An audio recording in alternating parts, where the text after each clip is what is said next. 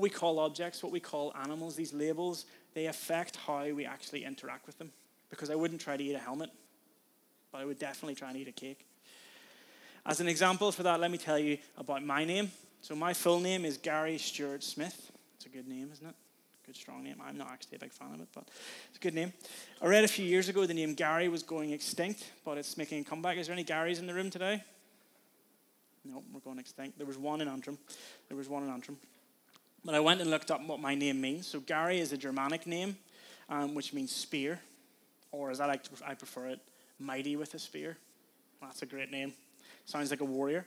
The name Gary, you know, as I say, it's always sounded a wee bit dorky to me. I've never really, never really liked it, never really carried it too well. But mighty with a spear, I'm all about that. I'm here for that every day of the week.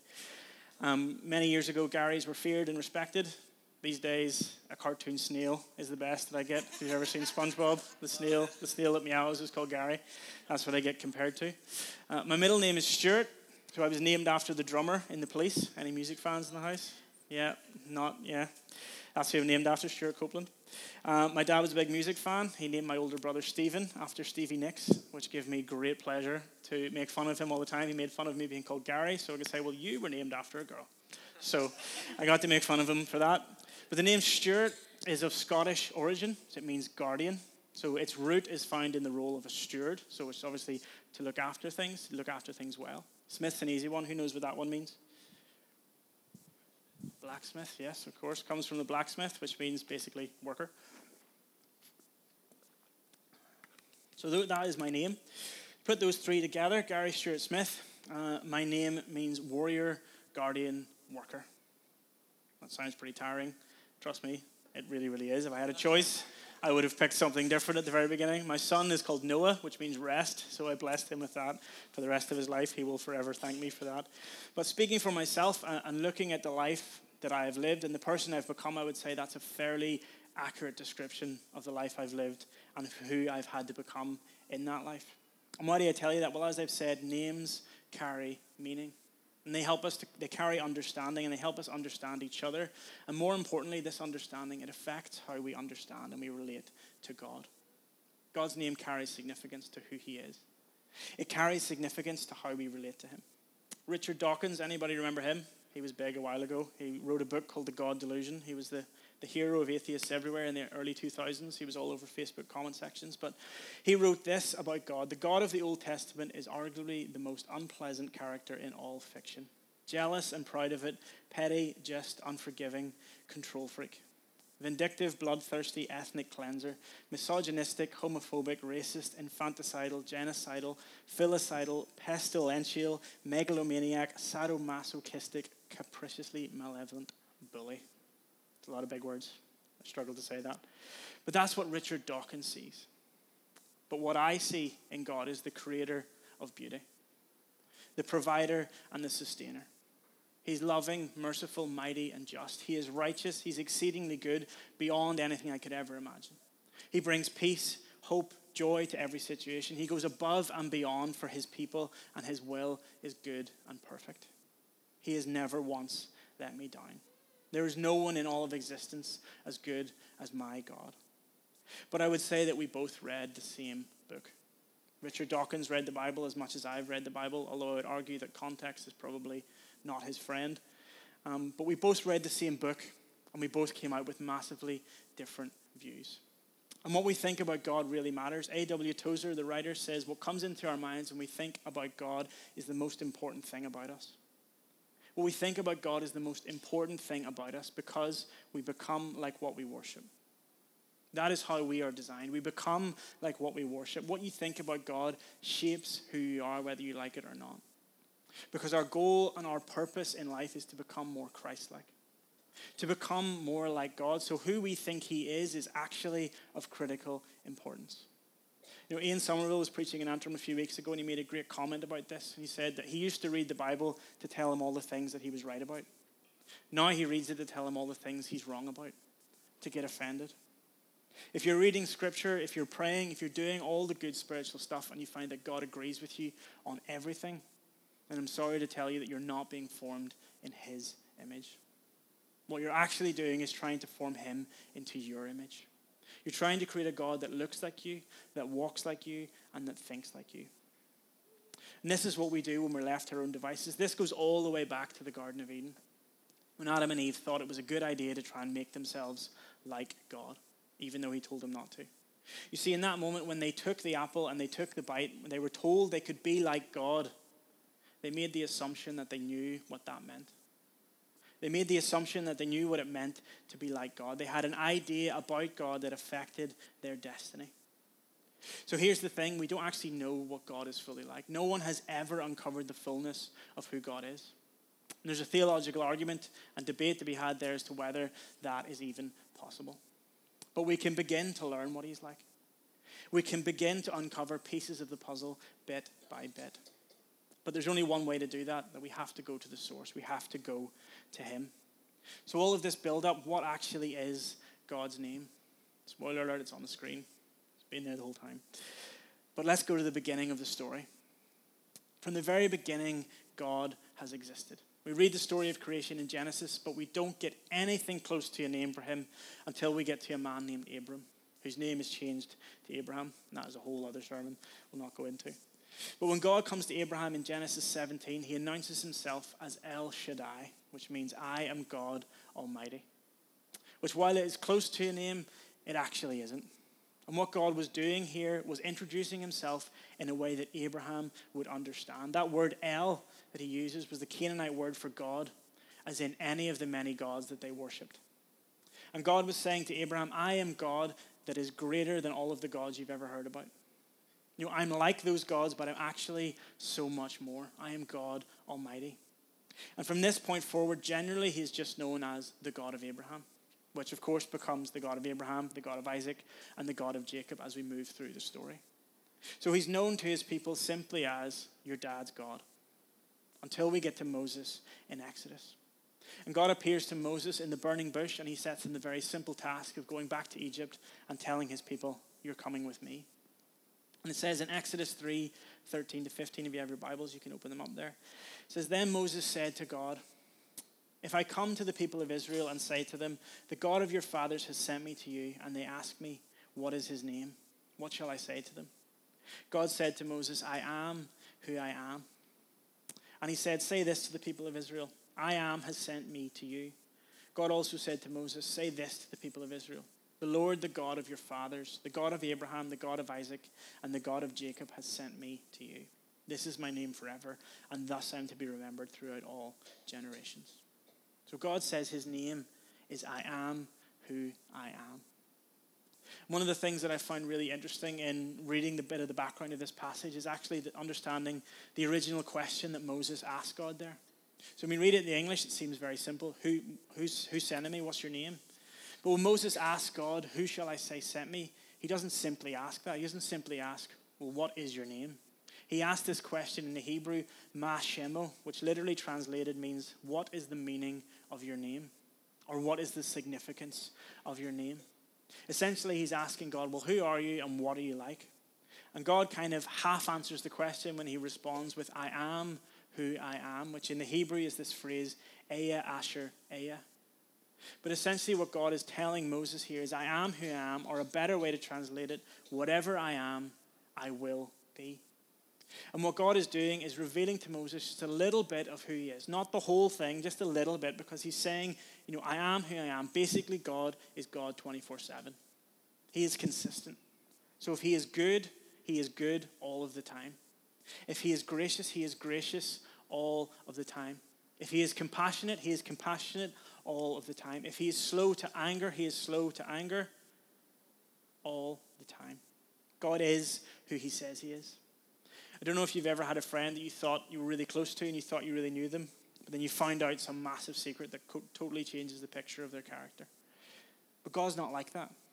God is the same all the time. Whatever God says he is, is true. So once you get to know God, once you begin to understand who he is, that is actually what he is like. He doesn't ever change. And this can get all super complicated, but I'm going to keep it simple for my own sake this morning more than anything else. But the name that God uses there, I am, that word, Ehyeh, that's how God says his name. But when we say his name, we say the phrase, He is. which roughly translated in a roundabout way, oversimplified, is this phrase, Yahweh. That's the simple way of explaining it. God's name is Yahweh. He is. So in your Bibles, you'll notice this name is not written much, if at all. Um, when they did write it, they removed some of the letters because God's name was deemed too holy and too precious to write or speak, and it was abbreviated down. And down the line, it's been translated. So his name in the Bible now, mostly where it would have said Yahweh, you'll see it says this phrase, the Lord. So a lot of the time, especially in the Old Testament, where you say it says, see that it says the Lord, it actually should say Yahweh. So from this interaction between God and Moses, we learn that God's name is Yahweh. He is. Everybody say that with me. He is. Whatever God says He is, He is. Okay, you all still with me? We'll skip a little bit further into Exodus 34, and we see that God and Moses have another similar interaction to this. This time they're way out in the wilderness. They've escaped Egypt. They've made some pretty huge mistakes on the way. But Moses is up Mount Sinai and he's sort of conversing with God and he's trying to sort of paper over the cracks and smooth things over with God. And he asks God to show him his glory. You know, Moses wants to see more of who God is. He wants to see his face. If you have your Bibles, go to Exodus 33 18, where it says this. Moses said, Please show me your glory. And he said, I will make all my goodness pass before you, and I will proclaim before you my name, the Lord, which should be Yahweh. And I will be gracious to whom I will be gracious, and I will show mercy on whom I will show mercy. But he said, You cannot see my face, for man shall not see me and live. I want you to hold that last line to the side for a little minute. If you're making notes, just write that down. You cannot see my face, for no man shall see me and live. So Moses asked God to see his glory, to see the fullness of who he is. And there's a pattern emerging here in God revealing himself to us through Scripture.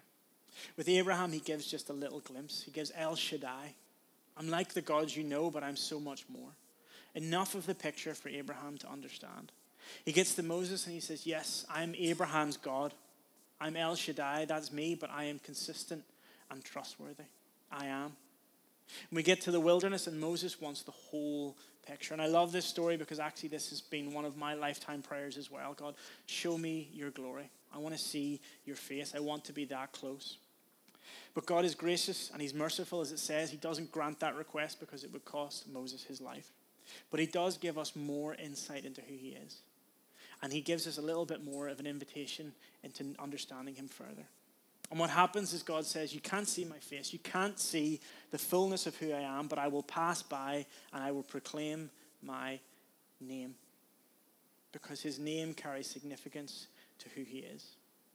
And here God answers the rest of Moses' original question at the burning bush What is the significance of your name? If you have your Bibles again, Exodus 34, 6 to 7 says, The Lord passed before him and proclaimed, The Lord, the Lord, Yahweh, Yahweh God merciful and gracious, slow to anger, abounding in steadfast love and faithfulness, keeping steadfast love for thousands, forgiving iniquity and transgression and sin, but who will by no means clear the guilty, visiting the iniquity of the fathers on the children and the children's children to the third and fourth generation. So here we get more of a picture of what God's like. Before it was just, I am, I'm consistent, whatever I am, that is what I will be. But here God declares that He is merciful, He is gracious, He is slow to anger, He is abounding in steadfast love and faithfulness. He keeps His steadfast love for thousands, forgives iniquity, transgression, and sin, but at the same time, He holds the guilty accountable. He is just. And He is all of these things all the time. This is what God is actually like. He is not what other people say He is. God is what God says He is.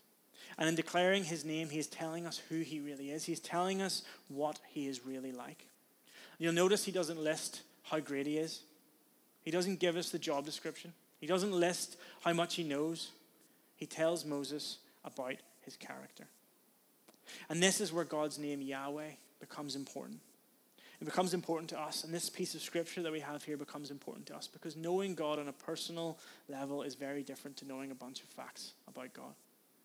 You see, we serve a God who wants relationship. We serve a God who invites us in, who wants to know us. And again, this started in the garden when Adam and Eve made the assumption that they knew what God was like. They set the course, but then God revealed himself to Abraham as God Almighty. He reveals himself to Moses as Yahweh, and then he went on further to reveal what that actually means. And this picture is slowly building as Yahweh interacts with his people. His name is declaring who he is and what is to come. His name is shouting to everyone who is willing to listen what is to come. Because his name declares the truth of what he is doing and has been doing on the earth from the beginning of time. You know, the Israelites were in the desert. They were going through a pretty hard time. They were displaced from their home. They were wandering about and they were doubting if God really was who they thought he was. If this God that they followed really was the God that they had been taught about. You know, we can read the Old Testament and we can get really critical of the people of Israel. I know I have sometimes. I could read it, I could look at it, I could go, these guys seen an ocean split in two. These guys seen the Egyptians showering them with gold as they left Egypt. These guys had food provided every single day out of nothing. Still, they worshipped the golden calf. They saw miracle after miracle, physical battle after battle that God would win for them, but still they didn't believe that God would come through for them. And time and time again in the Old Testament, Israel drifts away from God. They receive a sign, they return, and they drift away again. And we can go and read that, and sometimes I read that and go, you know, it must have been so easy for those guys. Like we're here, and we're sometimes we live in this world where the supernatural doesn't happen that often. And you look at it and you go, well, God, give me a sign, give me something to hold on to, and that's what most of society says. They want some crazy sign to show them that God is real. These guys had that every day, and still they turned away. And we can read it and we can fail to understand how they could not give God their everything. But there's a very important point in this picture that we often forget when we read the Old Testament. And it's that a personal relationship with God was reserved for those he chose prophets, priests, and kings. You know, they're the ones that we read about. They're the heroes of the faith that we read about. The people had signs and wonders aplenty. They had evidence all around them that God was who he said he was but they lacked a personal relationship. And his name, Yahweh, as he revealed it to Moses, was an early invitation into that relationship. It was a signpost for what is yet to come. Because there is, of course, another name that is really important to us. Isaiah 7:14 says, Therefore the Lord himself will give you a sign. The virgin will conceive and give birth to a son, and will call him Emmanuel, which means God with us. It's the, the classic Christmas verse. Jesus is the ultimate fulfillment in God's invitation of relationship. Remember when Moses asked God to see his glory, and God said, You cannot see my face, for no man shall see me and live? Compare that with John 1:14. The word became flesh and made his dwelling among us. We've seen his glory, the glory of the one and only Son who came from the Father, full of grace and truth. And John, in the beginning of his gospel narrative, he's pointing us back to Mount Sinai. From the outset, he's making the point that in Jesus we see the fullness of God's glory. We see his beauty and his presence like we've never seen it before. Jesus is Yahweh in human form. Further in John's Gospel in chapter 17, Jesus prays this. He prays, I've revealed your name to those you gave me out of the world. Now, Jesus says, I have revealed your name which, as we already know, is a signpost for God's character. Jesus has revealed to us exactly what God is like. You know, in the message translation, this is translated as I've spelled out your character in detail. And we can forget that full significance of Jesus and God being one sometimes. You know, sometimes there's this weird belief that while Jesus, yes, he's fully God, he's also somehow this new character that entered the story to clean up the mess that we created. And I've said this before, but sometimes we need to remind ourselves that Jesus was always plan A. Jesus was always the way. God, from the beginning of time, He knows who you are now. He knew you would become who you would become, and He knows what will come of you. But Jesus was always plan A. Jesus was always there. He's not a new idea that had to be interjected to clean up the mess that we made. Jesus was always there and will always be there. We often say this phrase in church circles. It's one of those phrases that's been passed down from the early church. Jesus is Lord. You know, we say that prayer, Jesus, I want you to be Lord over my life. But you know what that phrase actually means and what the origin of that phrase actually is? Jesus is Yahweh. Jesus is the God of the Old Testament. Jesus is I am. Jesus is constant. You know, in John 8, Jesus says, Truly I say to you, before Abraham was, I am. You know, far too often in our attempts to, main, to maintain our reverence or our fear of God, what we actually do is we try to reduce him down into bite sized pieces that we can understand. Have you ever felt like there's a difference in prayer when you pray to God the Father, Jesus, or the Holy Spirit? I remember having a conversation with someone who said, Well, I only pray to God the Father because that's what Jesus did. The three are the same, there is no difference. It's like Jesus, like sometimes we have our Jesus box here. You know, Jesus is nice and kind and he's lovely and he comes and gives me a hug and makes me feel nice. We keep him over here and then we have the Holy Spirit box and that's for that's for a good time. That's a Sunday night box. You don't keep keep that one tidied away. And then we have God the Father box and we set that back here somewhere. You know, God the Father, He loves me, but He's a little bit disappointed with how I've been acting. You know, He's, he's slow to anger, but I can still get Him there. God the Father, we detach him and make him something else. But then we take the Jesus box and we place it in front of the God the Father box, and it's okay because God the Father just looks at the Jesus box. He doesn't want to see what I'm actually up to. He doesn't want to see what I'm doing. He just looks at the Jesus box. And we create this God that is manageable, that fits into our daily lives, but at the same time, we create this God that is unattainable. And what's even worse is we create this God that is unrelatable because he is not the God of the Bible. And this popular narrative that Jesus is like your older brother who stepped in to take the punishment from dad so you wouldn't get hurt, it hurts us so much more than we really know. Because when we begin to understand who God is, that narrative could not be further from the truth. Jesus did not change God's attitude towards us. Jesus made the picture even clearer for us so that we could see what he is really like. The God of society, the God that society tries to sell us, is not the God of the Bible. Our God is a God of relationship. Our God is a God who responds to us. Our God is a God who interacts with us, who has actively been seeking to interact with us since the beginning of time. There's another passage in Exodus that I'm going to finish on this morning if the worship guys want to jump up. It's in Exodus 32, 7 to 14. It says, And the Lord said to Moses, I have seen this people, and behold, it is a stiff necked people. Now therefore, let me alone, that my wrath may burn hot against them, and I may consume them in order that I may make a great nation of you. And the Lord said to Moses, Go down, for your people, whom you brought out of the land of Egypt, have corrupted themselves. They've turned aside quickly out of the way that I commanded. They've made for themselves a golden calf and worshipped it and sacrificed to it and said, These are your gods, O Israel, who brought you out of the land of Egypt.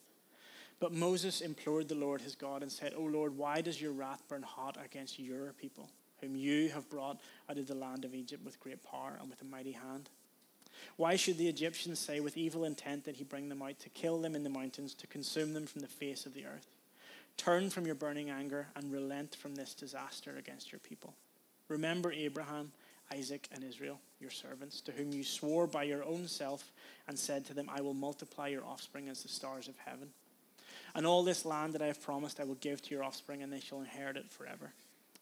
And the Lord relented from the disaster that he had spoken of bringing on his people. Now, this is Exodus. And we have this interaction between God and Moses where Moses gets God to change his mind. There's a lot that can be said about this. There's a theological debate that rages on as to well whether did he actually change God's mind did God always plan it? Was God just giving him a piece of the puzzle and saying, oh, it's okay, you can have this one? There's a whole debate to go on that we can't go into. I'm sure everyone wants to go home and get lunch. But often people try to explain this away like that.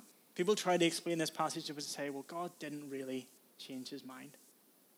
He didn't really change. But the Bible says, and the Lord, which should be Yahweh, relented. God's anger burned against his people. Moses calls on his friend God and says, Remember Abraham, remember Isaac, remember Israel, remember your name, remember your promise that you gave your people. You see, Moses knew God by name. Therefore, he had a voice in the relationship. And God says to Moses right before he shows him glory, shows him his glory and walks past him and declares his name, he says, You have found favor in my sight, and I know you by name. God and Moses knew each other by name. Isn't that a beautiful picture of who God is? And God wants that for all of us. He wants that we would know him by his name. You know, God is not some lofty idea up in heaven. He's not some sort of code that we can crack to get blessings poured out on us, to impress Him. This is a God of relationship. This is a God who responds. And that's the picture I want to leave you with this morning. Yahweh relented, Yahweh responded. Do you guys want to stand up as we get ready to worship? God, I just thank you that you are the God who will come down and meet us, God. That you are the God that listens to our voice. You are the God that wishes to know us by name. And this morning, God, we step into that. We step into a place where we choose and we eagerly desire to know you by name. Yahweh, Yahweh. Gracious and merciful, abounding in steadfast love, keeping love for thousands. God, we love you this morning. And we step into a place, God, where we seek greater relationship with you. Would you meet us this morning, God? Would you meet us? Would you open our hearts and our eyes this morning to know who you really are? Come, Holy Spirit. Come, Holy Spirit.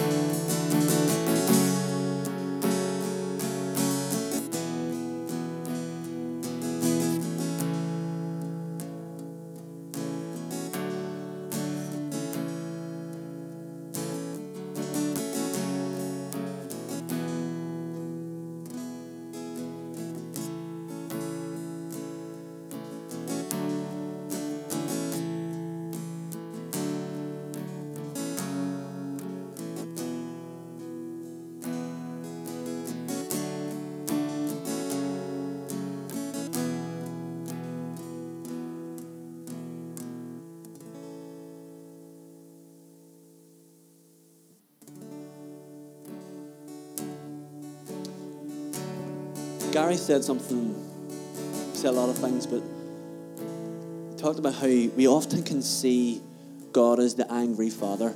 Back here, Jesus is the older son who is taking the punishment, and the Holy Spirit who just we meet on a Sunday night to give us a good time.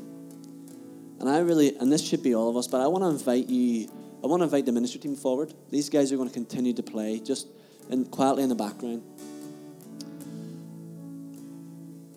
What we think of God and who we think God is like is, is the single most important thing in our lives. And it's the thing that keeps us from coming close. And this should be all of us coming up this morning, but I want to invite you forward, and this is going to take you to be brave. As these guys continue to play in the background, I want, if you feel like there's anything that Gary spoke about this morning, then you just feel like you need prayer for it to, so that you can come close to God. Maybe it's, you know, you have a, you have a, not a healthy relationship with your dad, or you know, you, you know, sibling rivalry, whatever it may be. That you want to become closer. You want God Emmanuel to come really close in your mind and your heart this morning. I want you to come forward. And that should be all. But if you're going to want to come, and I just want to invite you forward, just because we have a bit of time. Don't worry, your Sunday lunch will still be about. But I really feel we got to press in and go, God, I want to be close with you. Do something in me this morning, Lord, that would just, just a wee shift that needs to, something needs to be removed. That uh, a faulty belief system, Lord, that you just, I feel like the Holy Spirit wants to come and minister to you this morning, to minister to us all. That this morning we wouldn't just rush off, that we would know that God, He has a name, also wants to take up a greater resident in our hearts. That He isn't just a, a God at distance, but He's a God that comes close. And this morning, I don't want to invite that you come, come now. You just these guys are going to, uh, yeah, that's good. You just want, and these guys are going to go to you and minister. Just as people come forward, these guys aren't going to stay in the rigid twos. As we come forward, you're like, Lord, I, how I see you, I, I need a change in my life. God, help me to see you better. Help me to see you clearly. If you want, because guess what? We all need a shift in how we see God. That we don't just hear the word, we be prayed for, and that the word becomes set on our hearts this morning. Now, come on, don't worry. There'll be plenty of room. I want you to come forward. There's more people that will minister to you. That if that's you, I want to I wanna be, I want to get a better insight of who you are. This morning, would you come forward and do that?